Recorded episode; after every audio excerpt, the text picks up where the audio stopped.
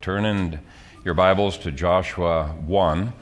Uh, next week, we're going to be seeing that uh, the New Testament, Hebrews, and other passages applies this typologically to Christ and uh, his conquest of the gospel, not with a physical sword, but with the sword of the Bible, the sword of the Word. And there's a lot of other applications uh, in there as well. But Romans 13, Christ, and other passages indicate there's a literal application of this as well to civil government. Civil government is a legitimate institution, and so that's what we're going to look at today. Joshua 1, beginning at verse 10. Then Joshua commanded the officers of the people, saying, Pass through the camp and command the people, saying, Prepare provisions for yourselves, for within three days you will cross over this Jordan to go in to possess the land which the Lord your God is giving you to possess. And to the Reubenites, the Gadites, and half the tribe of Manasseh, Joshua spoke, saying, Remember the word which Moses, the servant of the Lord, commanded you, saying, The Lord your God is giving you rest, and is giving you this land. Your wives, your little ones, and your livestock shall remain in the land which Moses gave you on this side of the Jordan, but you shall pass before your brethren armed, all your mighty men of valor, and help them, until the Lord has given your brethren rest as he gave you, and they also have taken possession of the land which the Lord your God is giving them. Then you shall return to the land of your possession and enjoy it, which Moses, the Lord's servant, gave you on this side of the Jordan toward the sunrise. So they answered Moses, saying, All that you command us we will do, and wherever you send us we will go. Just as we heeded Moses in all things, so we will heed you. Only the Lord your God be with you, as he was with Moses. Whoever rebels against your command and does not heed your words, and all that you command him shall be put to death. Only be strong and of good courage. Father, we thank you for your word.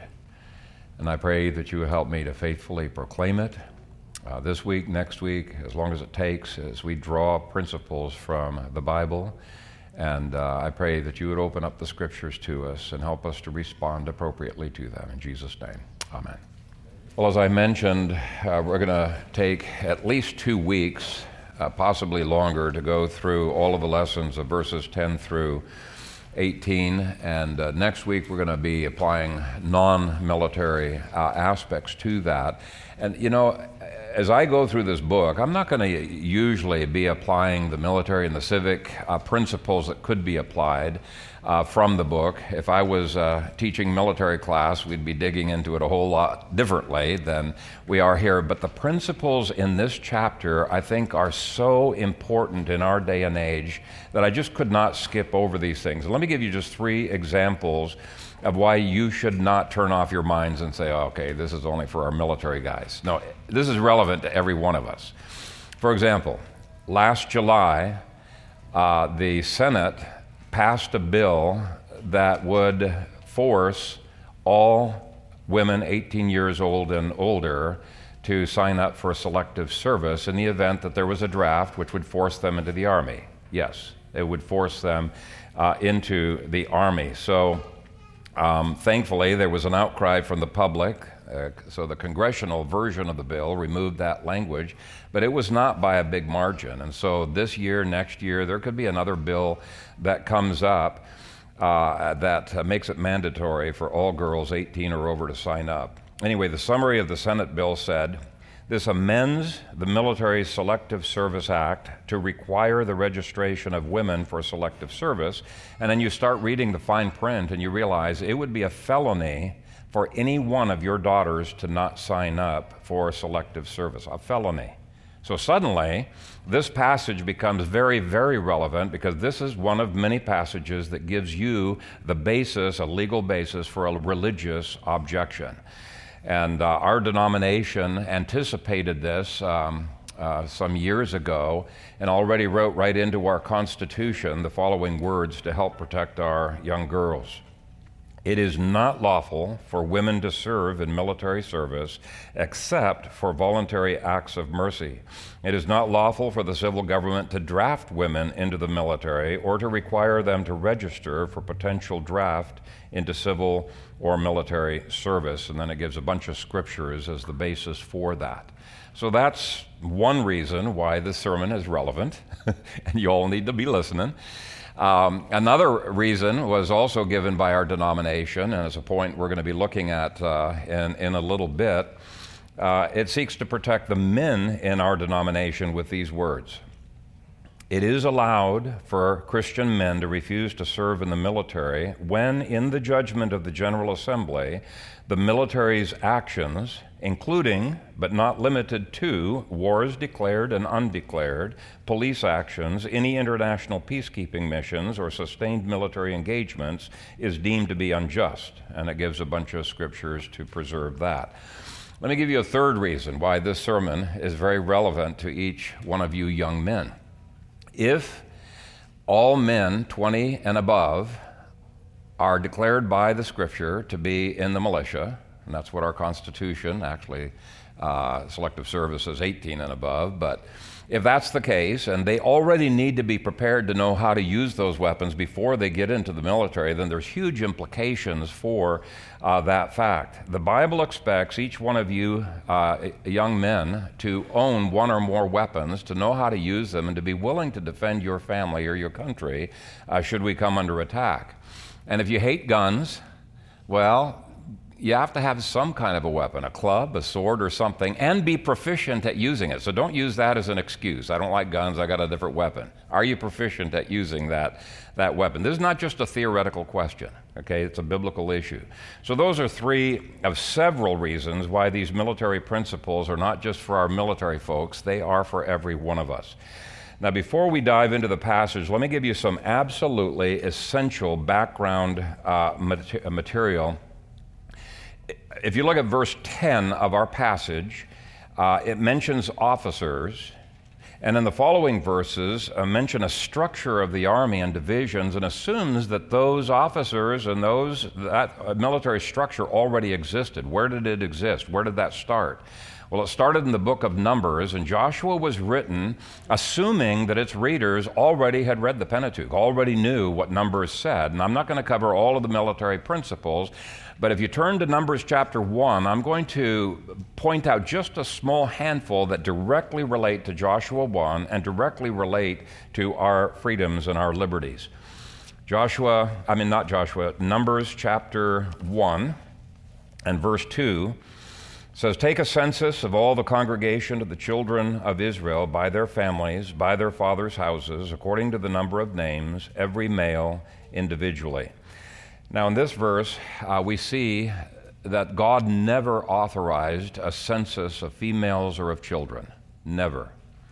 And uh, you keep reading in Numbers, and you discover the reason rather hastily. It's that the army was an all male uh, army. And the census, the only reason for it was to try to figure out how many uh, male fighters do we have available for uh, the impending war. Second, we see that even though there was a connectionalism in the country, the census always took into account the tribal distinctions, and within those tribal distinctions, the authority of clans. The army did not mix up people and try to, you know, make a big melting pot out of everybody. They sustained their regional differences. We'll look at the, the implications of that in a bit. So there's two principles already in verse 2. Verse 3 says, from 20 years old and above, all who are able to go to war in Israel, you and Aaron shall number them by their armies. Uh, first of all, notice the minimum age is not 18, as in our selective service, it is 20. 20 was the age over and over, New Testament, Old Testament, was the age of adulthood. And sometimes people go into the military too young. Now, that didn't mean that younger people couldn't own guns, couldn't learn how to fight, couldn't defend their family but they were not treated as adults until the age of 20. Second, the word able indicates that not all adult males went to war. Uh, if you look in Deuteronomy, there were exceptions. For example, if you'd just been married in the previous year, uh, you were expected to stay home, cheer up your wife. You were not supposed to go to, into, into war. Uh, if you were part of the clergy, you were exempt. Um, if uh, you had responsibilities that you absolutely could not relinquish, if you were fearful. I mean, it was really easy to get out of the draft in the Old Testament.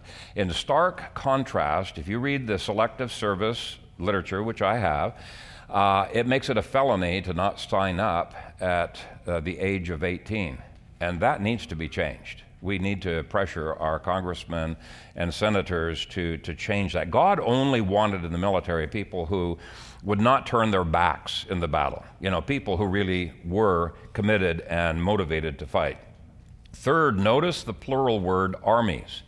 Each state or tribe had its own army that could be contributed to the overall mustered army of the nation, and that is hugely significant in terms of protecting against tyranny. If a tyrant like Saul or like Ahab were to get into power, um, the regional armies and the local militias were able to just decide, well, we're not going to serve in, in the army. Now, America used to be structured that way with ser- soldiers serving under regional standards, sometimes even wearing regional uniforms, and it's not that way any longer. Tyrants don't like checks and balances, but the Bible does. Um, and uh, we need to get back to at least the constitutional limits to our military, or better yet, the biblical limits.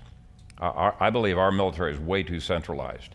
Verse 4 says, And with you there shall be a man from every tribe, each one the head of his father's house.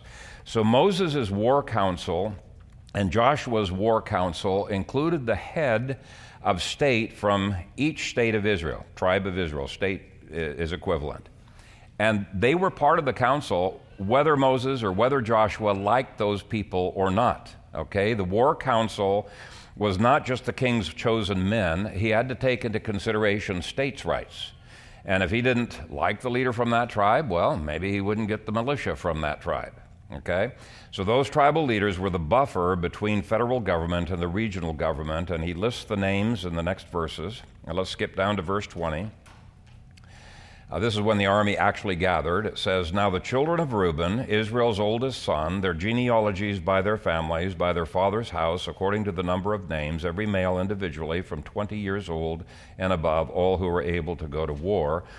And he continues with the other tribes. But notice that they were not just organized by tribe, they were organized by clans. And America had something similar in its organization by, by counties. Uh, and it was a huge check and balance against the imperialistic tendencies of the executive office. Usually, in most countries, the executive office wanted loyalty exclusively to him, not to, to, to the regions. And uh, so that's why they have tended to make armies be a big melting pot. Uh, one more verse, uh, chapter 2, verse 2. Every one of the children of Israel shall camp by his own standard beside the emblems of his father's house. So there was a far greater degree of regional loyalty than of federal loyalty that God was ensuring. Each state and clan had its own flag, and the soldiers followed that flag. If the tribal leadership felt that a given war was not in the best interests of the tribe or of the clan, uh, or that the federal government was usurping its power or engaging in t- uh, tyranny, this loyalty to region became a deterrent. So many times the tribes, states equivalent, interposed themselves in order to protect their citizens. And actually, the same was true in early America. I'll just give you one illustration. There was nothing that George Washington could do about the fact that when he commanded the Vermont militia to invade Canada and to try to conquer it, they disobeyed his orders. They said, No, that's imperialism. We don't have a war with Canada. We're not going to invade. Uh, there was nothing that Washington could do about it. And there are many other ingenious checks and balances found in the book of Numbers, uh, some of which found their way into early American civics. Now, if you keep reading in Numbers, you will discover that the purpose for the census was not to forecast uh, economic growth or to collect taxes or to control the people. In fact, uh, the Bible highly values the privacy of the people and um, resisted the intrusion of the civil government to family affairs. That's why David was judged so heavily by God when he did a census not during a time of war. Huge judgment. Now, his census was almost nothing compared to the massive, all intrusive census that we fill out that wants to know how many toilets you have and when you're going to work and not. It's terrible. Our census is tyrannical by biblical standards, it is uh, intrusive, it is ungodly. also happens to be unconstitutional. But be that as may, this census was strictly for a military, semi voluntary draft during a time of war. Now, with that as a background, let's go back to Judges chapter 1 and quickly go through 11 principles that I believe every Christian needs to be aware of. Verse 10 says, Then Joshua commanded the officers of the people, saying, The first principle was that there was always a standing officer structure. Now, that may not seem particularly significant until you realize that Numbers in Deuteronomy absolutely forbade a standing army. And verse 15 of Joshua 1 indicates there wasn't a standing army. As soon as the war was over, they went back to their fields, they went back to their families. Um, uh, notice that he doesn't say that Joshua commands the officers of the army. No, he commands the officers of the people. There was no army until the regional militias were mobilized.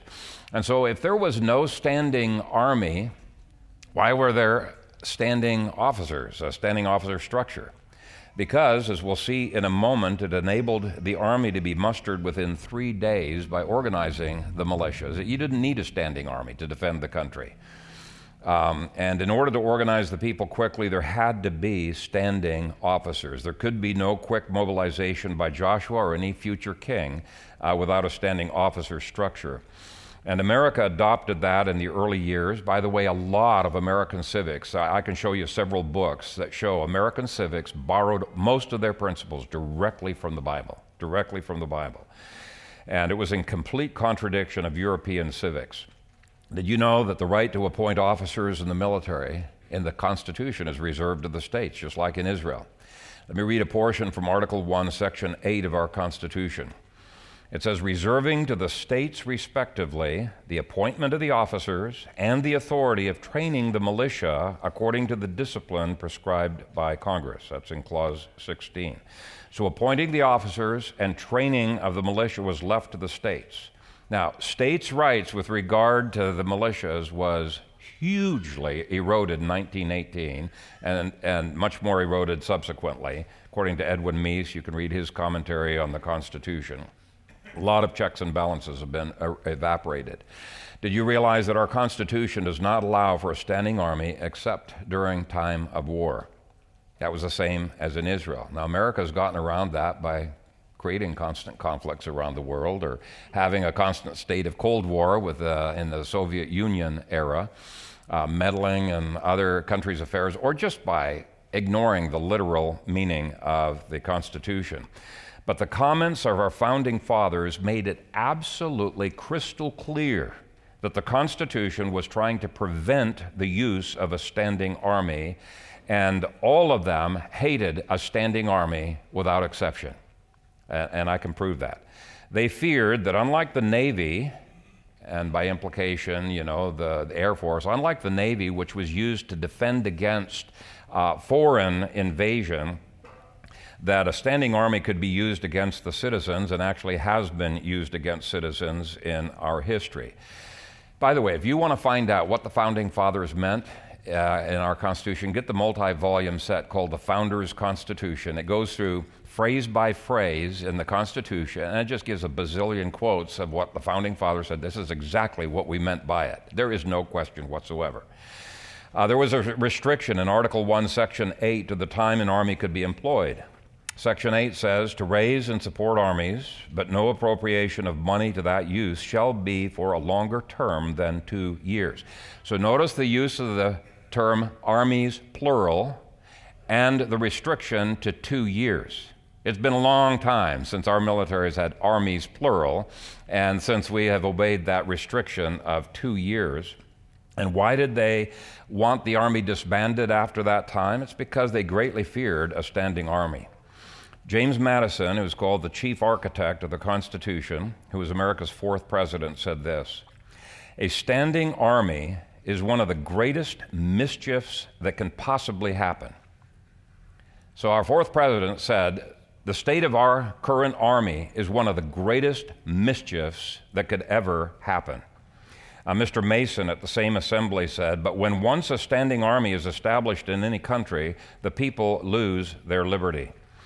In the debates, uh, Governor Randolph agreed, saying, with respect to a standing army, I believe, and get this, he said it's universal, I believe there was not a member in the federal convention who did not feel indignation at such an institution. He's saying at the Constitutional Convention, this was the unanimous opinion of everyone. He goes on, what remedy then could be provided? Leave the country defenseless? In order to provide for our defense and exclude the dangers of a standing army, the general defense is left to those who are the objects of defense. It is left to the militia who will suffer if they become the instruments of tyranny. Now, I'm quoting these founding fathers because modern propaganda machine absolutely insists there is no prohibition against a standing army. Alexander Hamilton said, Standing armies are dangerous to liberty. And uh, we could multiply hundreds of such quotes by our, our founding fathers who would describe our current state of the military as proof positive that we live in a period of extreme uh, tyranny. Now, while I support our military men, I do not support the overgrown military that has emerged since World War I. Okay, it's an unconstitutional military in many ways, certainly an unbiblical one. Anyway, by the time we get done with this sermon, I hope you have an appreciation for how our founding fathers actually quoted the scriptures and wanted to have checks and balances in place. And you'll be mad that most of those checks and balances have been completely evaporated uh, from our nation. At least you should be mad. um, now, the Bible calls for even more restriction than what the Constitution gives. Uh, but it's clear that our nation has come a long ways from our early, somewhat biblical roots into a much more centralized and less, much less accountable um, to local government uh, military. Now, we, we can look at these things and shake our head and get frustrated, but there's no point in getting frustrated. We live with what we have, right? Uh, but if you want to change things, um, yes, we can work at the national level. There's things that can be done there. But my suggestion is uh, to push back is to do so at the local level.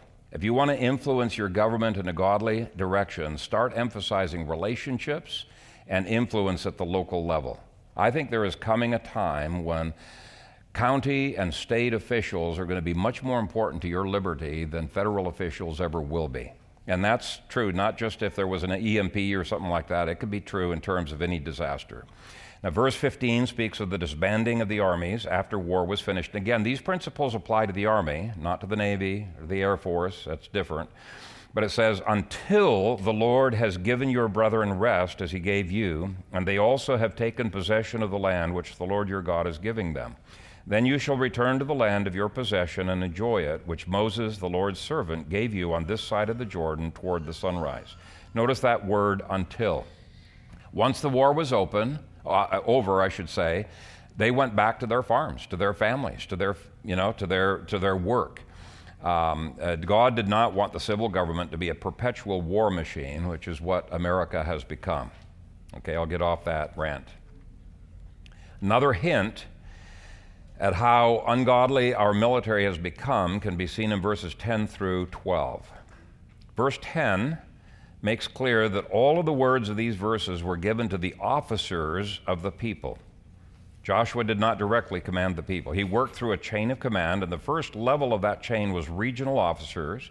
Verse 11 shows that these regional officers were asked to mobilize these militias, pass through the camp, command the people, saying, Prepare provisions for yourselves, for within three days you will cross over this Jordan to go in to possess the land which the Lord your God is giving you to possess. Then in verse 12, he makes mention of three regional divisions. And in verse 14, in the middle, it says, Those tribes were to pass before your brethren armed, all your mighty men of valor, and help them. So they, they were to pass before them, help them, implying that they fought as separate units. Now, that principle of maintaining regional units within the military distresses those who want a strong central government because when militias keep regional differences and ideological differences afire, they don't provide a melting pot. Sadly, you no longer find our national military grouping its units by regions at all. By the way, the Anti Federalists, who I side with, uh, I love the Anti Federalists, they, Patrick Henry and others like them, said uh, it really actually needs to be a control at the very local level.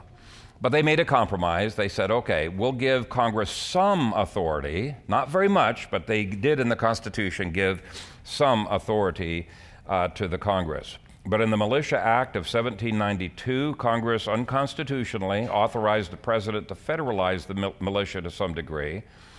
And there's many actions later. But even with that federalization, they still fought in their regional units all the way up through and to the end of the war between the states. Now, as another historical uh, side note of interest, this principle of maintaining regional structure within the military has informed the balance of powers of every Calvinistic country. Switzerland, Scotland, you name it, every Calvinistic country in history. And you might ask, why the Calvinistic countries and not the others? because Calvinists believed in total depravity. They believed in the sin of man. They didn't trust the citizens with too much power, they didn't trust the uh, civil officers with uh, too much power. And so they put these checks and balances in place. And um, uh, you, you find even in Switzerland the vestiges of these checks and balances still in place. In that nation, every male is armed, trained, ready to go to battle. They have their military weapons right in their homes. Militias are local. There's this balance of power between the cantons and the central government. It's still quite good there. Uh, not as good as it used to be, but it's still quite good. Now, I've already introduced the next point. We already saw in Numbers that only adult males were un- enlisted. But let's read verse 14 to see how that is worded here. Your wives, your little ones, and your livestock shall remain in the land which Moses gave you on this side of the Jordan, but you shall pass before your brethren armed all your mighty men of valor, and help them. Now, many people think there's nothing in the scripture that commands an all male army. They say, well, sure, the Bible commands the men to go, but just because it commands the men to go doesn't mean it prohibits the women from going into the military. And they'll use Jael in Judges chapter 4, and they say, see, here's a woman who killed an officer. Women can be involved in the army. But that's using a historical example to overturn many biblical commands. That's bad exegesis. And uh, this verse shows a command of God that women were not to be involved in the military. Now, he's not saying women can't serve on the front lines of the battlefield. You know, that's what some pastors say, okay, just so long as they're not serving in the front lines of the battlefield. No, they cannot be in the military at all. They had to stay home. Let me read that. Your wives and your little ones shall remain in the land. That's not a suggestion, that's a command based on Deuteronomy chapter 20 and other passages that you'll find in our denomination's constitution. So, what difference should this make? Well, if you've got a relative, uh, you know, a female who wants to serve in the military, strongly try to give every reason to discourage her from doing so. It's not a healthy environment to be in. For sure, write to your senators and your congressmen before any draft or any selective service bill comes in that might force them, tell them, look, we're very opposed to this. Don't even think about, um, uh, you know, approving uh, a selective service um, bill for, for, for, for women. Imagine what would happen if both the father and the mother were drafted into the military okay? Uh, it'd, be, it, it'd be a difficult thing. Imagine the difficulty that men would have when they are used to protecting women. Now they're fighting side by side with women and fighting against women in other militaries, okay? It destroys that protective impulse. Think of how this affects the respect historically offered to women. It destroys that respect. And it's lessening the, the, the military's readiness uh, because they've lowered the standards in order to allow the, the women uh, to be able to get in. Immorality is high, abortion is high. I talked with a chaplain who told me that he was forced to tent with women. I mean, right, right there, they're undressing right there. And he complained to his commander, and his commander basically told him, be quiet, put him down on this. And now, with the introduction of the LGBTQ plus nonsense, it's going to be increasingly difficult to serve. What's God's mandate for the army? It's repeatedly stated to be mighty men of valor, men whose roar makes the enemy tremble, men whose authority carries weight, men whose strength is expended to the nth degree. Okay? Next week, I'll make some broader applications of that verse, but let's go on to the fourth principle. Verse 14 reinforces that men, all men, were supposed to already be equipped with fighting tools before they even came to serve in the Army. Federal government did not supply those tools. States did not supply those tools. Now, it doesn't mean that they couldn't supply those weapons, they could. But the biblical mandate was for private ownership of fighting tools, not just hunting tools, but weapons. Okay? Now, people think that it's different in America, but actually, the original intent of the Second Amendment indicates otherwise, and we should always interpret the Constitution in light of original intent. I listened to a talk show host. Uh, uh, that was saying the experts agree that the Second Amendment does not protect the right of citizens to own arms. This experts. He never explained who the experts were, and here's what he said it's talking about the military and the National Guard having that right. I'm thinking, wait a minute, our founding fathers, they were concerned that the military might get disarmed? I don't think so. The whole Bill of Rights was to protect citizens, not to protect the, the army. It's just a ridiculous argument, but that's standard modern anti gun line. If the words militia and people meant military, then America would have been no different than the totalitarian states that it was opposing. And you read the discussions, you realize they recognized this was a biblical concept. They also recognized they were unique, and other nations did not have militia like we do. Eidsmoe and others have shown the founding fathers referred to the scriptures over and over on these and other issues. And they made clear that unlike non Calvinistic nations, the militia was every adult male. George Mason said, I ask you, sir, who are the militia? They consist now of the whole people. Patrick Henry said the great object is that every man be armed. Everyone who was able might have a gun. Richard Henry Lee, who helped frame the Second Amendment, said a militia, when properly formed, are in fact the people themselves and include all men capable of bearing arms. To preserve the liberty, it is essential that the whole body of the people always possess arms and be taught alike to use them. Do you males have arms? Do you know how to use them? It's a biblical call. It really is. You cannot read the Old Testament and realize it's not a biblical call. And um, by the way, though men are mandated to have weapons, we can't go to the opposite extreme that some people have gone and say that women may not have weapons to defend themselves. Uh, that is not anywhere found in the scripture. In fact, God praises Jael for killing that officer who entered into her tent. You know, guns are the great equalizer. Uh, there's no reason why women cannot uh, uh, be trained how to use guns to defend themselves. The only nations who made all men part of the militia were the growing Calvinistic countries who took this principle straight from the Bible. For example, even to this day, Switzerland does not require a license to own a gun. To purchase one, yes. They've begun, unfortunately, uh, requiring um, a, a permit. But um, there is a shall issue uh, permit can be gotten for just about any uh, weapon, including fully automatic weapons with very little restriction. Most men are trained how to use uh, those guns in the military so that they can be just like with militias in, in the Bible. I was uh, reading one anti gun journalist who complained quote, Switzerland has a stunningly high rate of gun ownership unquote. He's really troubled by that.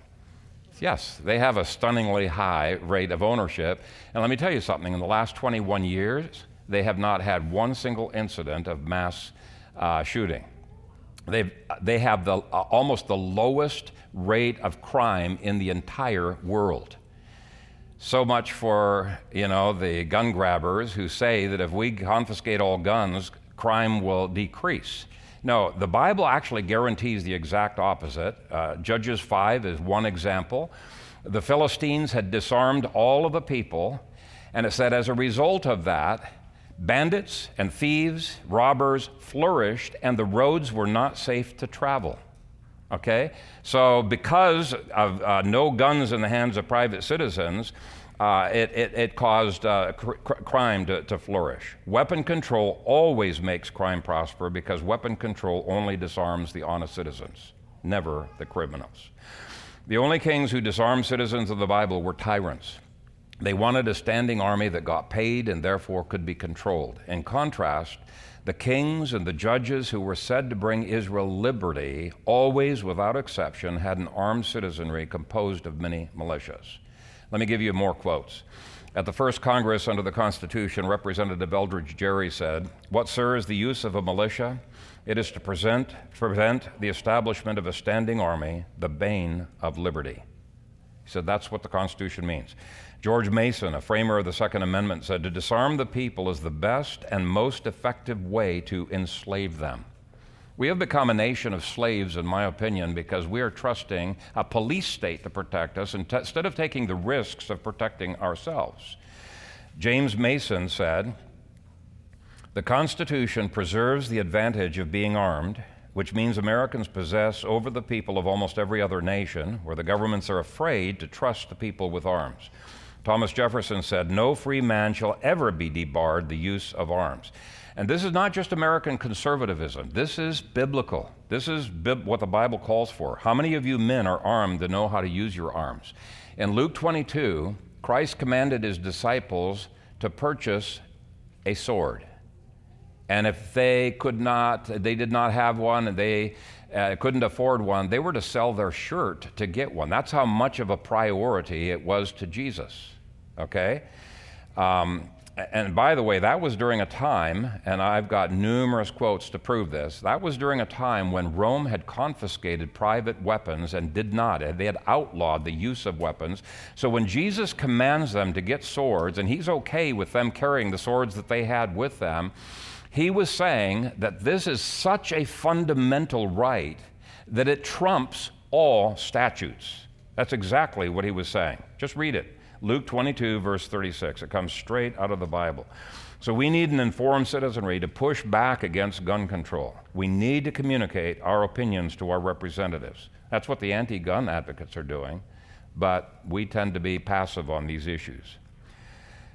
Verse 11 reminds us of the requirement in the book of Numbers that though there was no standing army, an army needed to be able to be mobilized very quickly. How quickly was Joshua able to mobilize this army? Verse 11 says, within three days. That's actually remarkable to have a national army mobilized that quickly. And it was only able to be mobilized that quickly because of the previous principles. Officers down to the county level were already existing, so there was a chain of command in place. Second, that meant that when Joshua gave the command, it could go down to the local level very quickly. The regional armies were able to mobilize the militias. And third, every man was already part of the militia, had weapons, knew how to use them, could be ready at a moment's notice. So the three days basically gave them time to pack, say goodbye to their loved ones, and um, you know deal with any last-minute issues. We have stories from the First War of Independence before an adequate chain of command was in place that shows how long it takes to mobilize one or the other. Um, the militias mobilized way, way more quickly than Washington's army ever could. So, one story is that Washington had to mobilize his army to a given area, but before he even got there, the local militias had already captured all of the enemy. Okay? so, with a militia structure, action's immediate, and since they're defending their own homes and farms, they're very motivated. You're going to get much more motivated to fight to the death to save your loved ones than you will to fight to the death to save a tyrant. Another principle is that preparation precedes battle. But what kind of preparation? Verse 11 says, Pass through the camp and command the people, saying, Prepare provisions for yourselves for within three days, etc. Now, that may seem very inefficient. Why not have the federal government buy all of the food and other supplies that are needed? But God doesn't care about efficiency. Uh, he, he wants to have decentralization, but a very motivated uh, military. You may remember the story of David bringing food supplies to his brothers who were fighting on the field. I mean, that's the principle. This gives more loyalty to the family than it does uh, to the federal government. Your loyalty shifts when somebody else is paying you and somebody else is feeding you. So I think you can see why these kinds of things have been evaporated as our government became more statist. Again, Navy is different, uh, Air Force would be different by implication, but these principles do relate to the Army. Seventh principle is seen in verse 15 until the Lord has given your brethren rest, as he has given you, and they also have taken possession of the land which the Lord your God is giving them, then you shall return to the land of your possession and enjoy it, which Moses, the Lord's servant, gave you on this side of the Jordan toward the sunrise. Now, we've already dealt with the disbanding of the army, but there's another principle embedded here.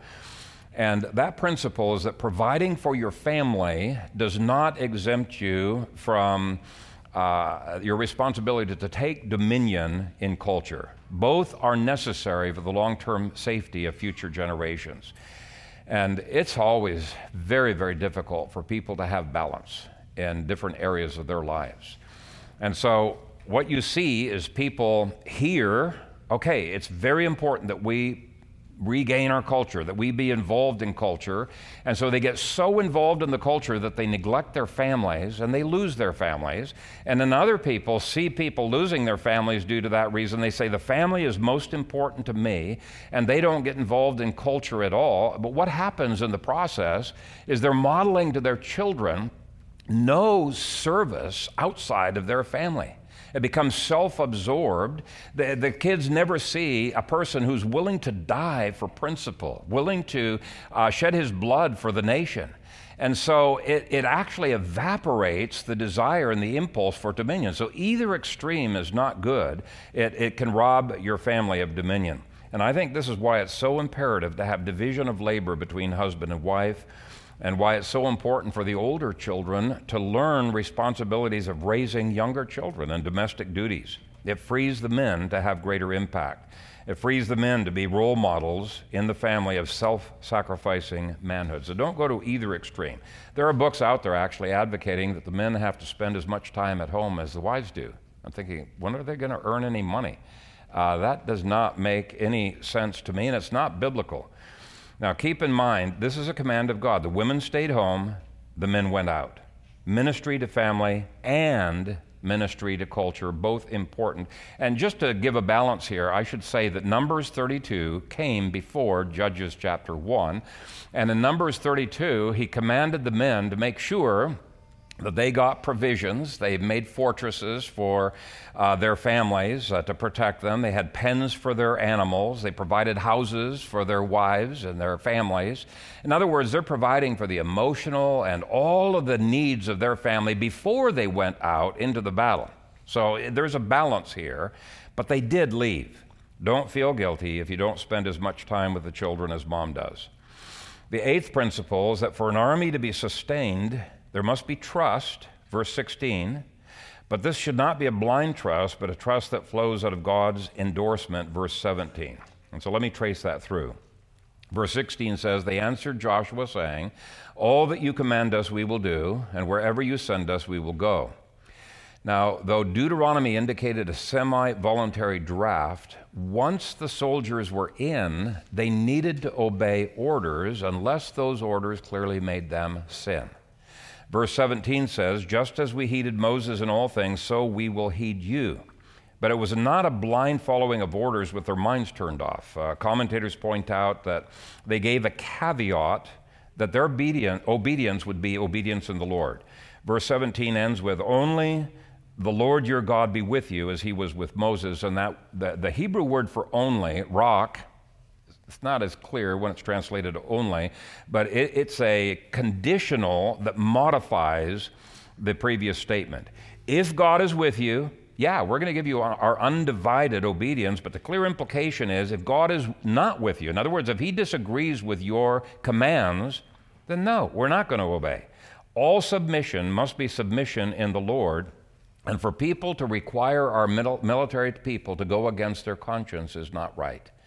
There are politicians who want to force military doctors to perform abortions, and they will be punished if they do not perform abortions. That's wrong. Um, military people are being forced to violate their consciences in other areas, like uh, COVID vaccines. As uh, Martin Luther said at his trial, it is not safe for a Christian to act against his conscience, and that includes military men. They do not lose their Bill of Rights. At the Nuremberg trials, as hypocritical as facets of those trials were, soldiers did not get off the hook pleading, hey, we were just following orders. Soldiers are supposed to follow orders. They did not get off the hook. You cannot follow orders in the military if you're commanded to sin. Better to suffer the consequences with man than the consequences with God, and the Nuremberg trials recognize that right and that responsibility. The ninth principle is that armies have stiffer penalties for disobedience during time of war. Verse 18 says, Whoever rebels against your command, does not heed your words, and all that you command him shall be put to death. Why such a tough penalty?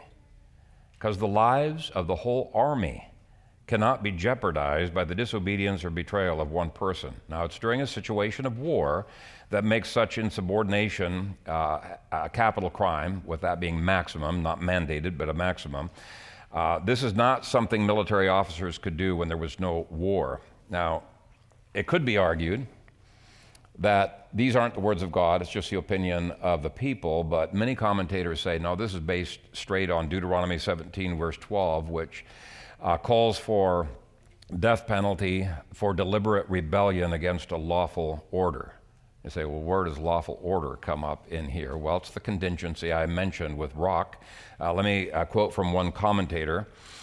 Uh, he says, um, This word, raq, inserts a subtle note of contingency into their pledge of allegiance. And if you have NET um, study Bible notes, you'll, you'll notice it, it says that word qualifies what precedes. And so this issue of death penalty was only related to disobedience to lawful orders during time of conflict, not at any other time. Now, this point could be debated and probably will be debated. uh, but the logic is without such a provision, the entire army's safety is jeopardized. God doesn't ask every soldier to second guess what would be the best tactic to use. And if you've got an army of men who all want to pretend to be officers and strategists, you're going to have a pretty useless army. Armies must have stiff military discipline for the survival of all. The tenth principle is that armies need men with strength and courage. Verse 18 concludes only be strong and of good courage. Of course, that's exactly what God commanded Joshua in verse 9, commanded the men in verse 14. It really doesn't do any good to have a universal draft if that draft dilutes the courage because you got all kinds of people uh, who are not competent uh, for battle. Gideon discovered that it's much better to have 300 courageous men than to have 32,000 undisciplined soldiers. You know, wars many times are won not because they have overwhelming numbers, but because of their courage and their uh, dedication.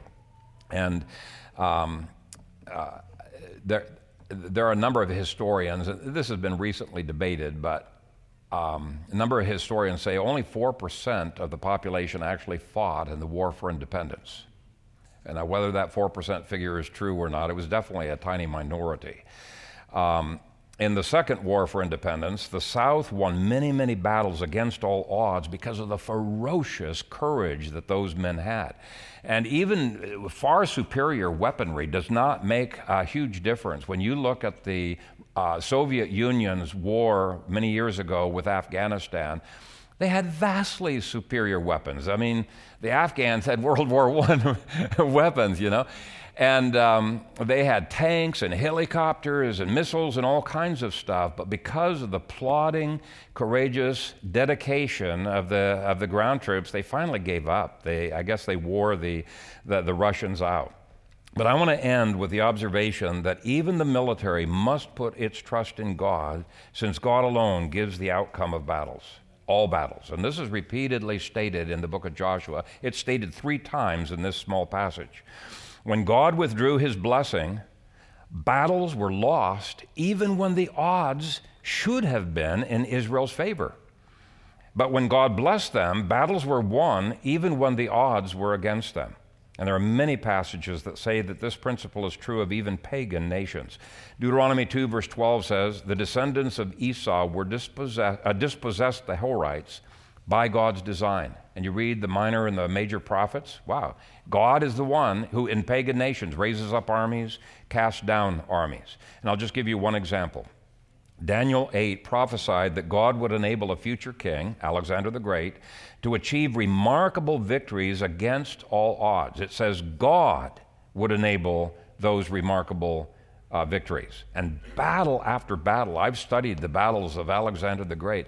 It's astonishing that he won many of those battles. So God is using one pagan nation to decimate an even more corrupt a pagan nation. It's one of his judgments. So Daniel 8 had to be fulfilled against all odds, and it was. If you look in your outlines, there's two pictures, two paintings of the Battle of Granicus where the Greeks fought against the Persians. Now, from a human perspective, Alexander should have lost.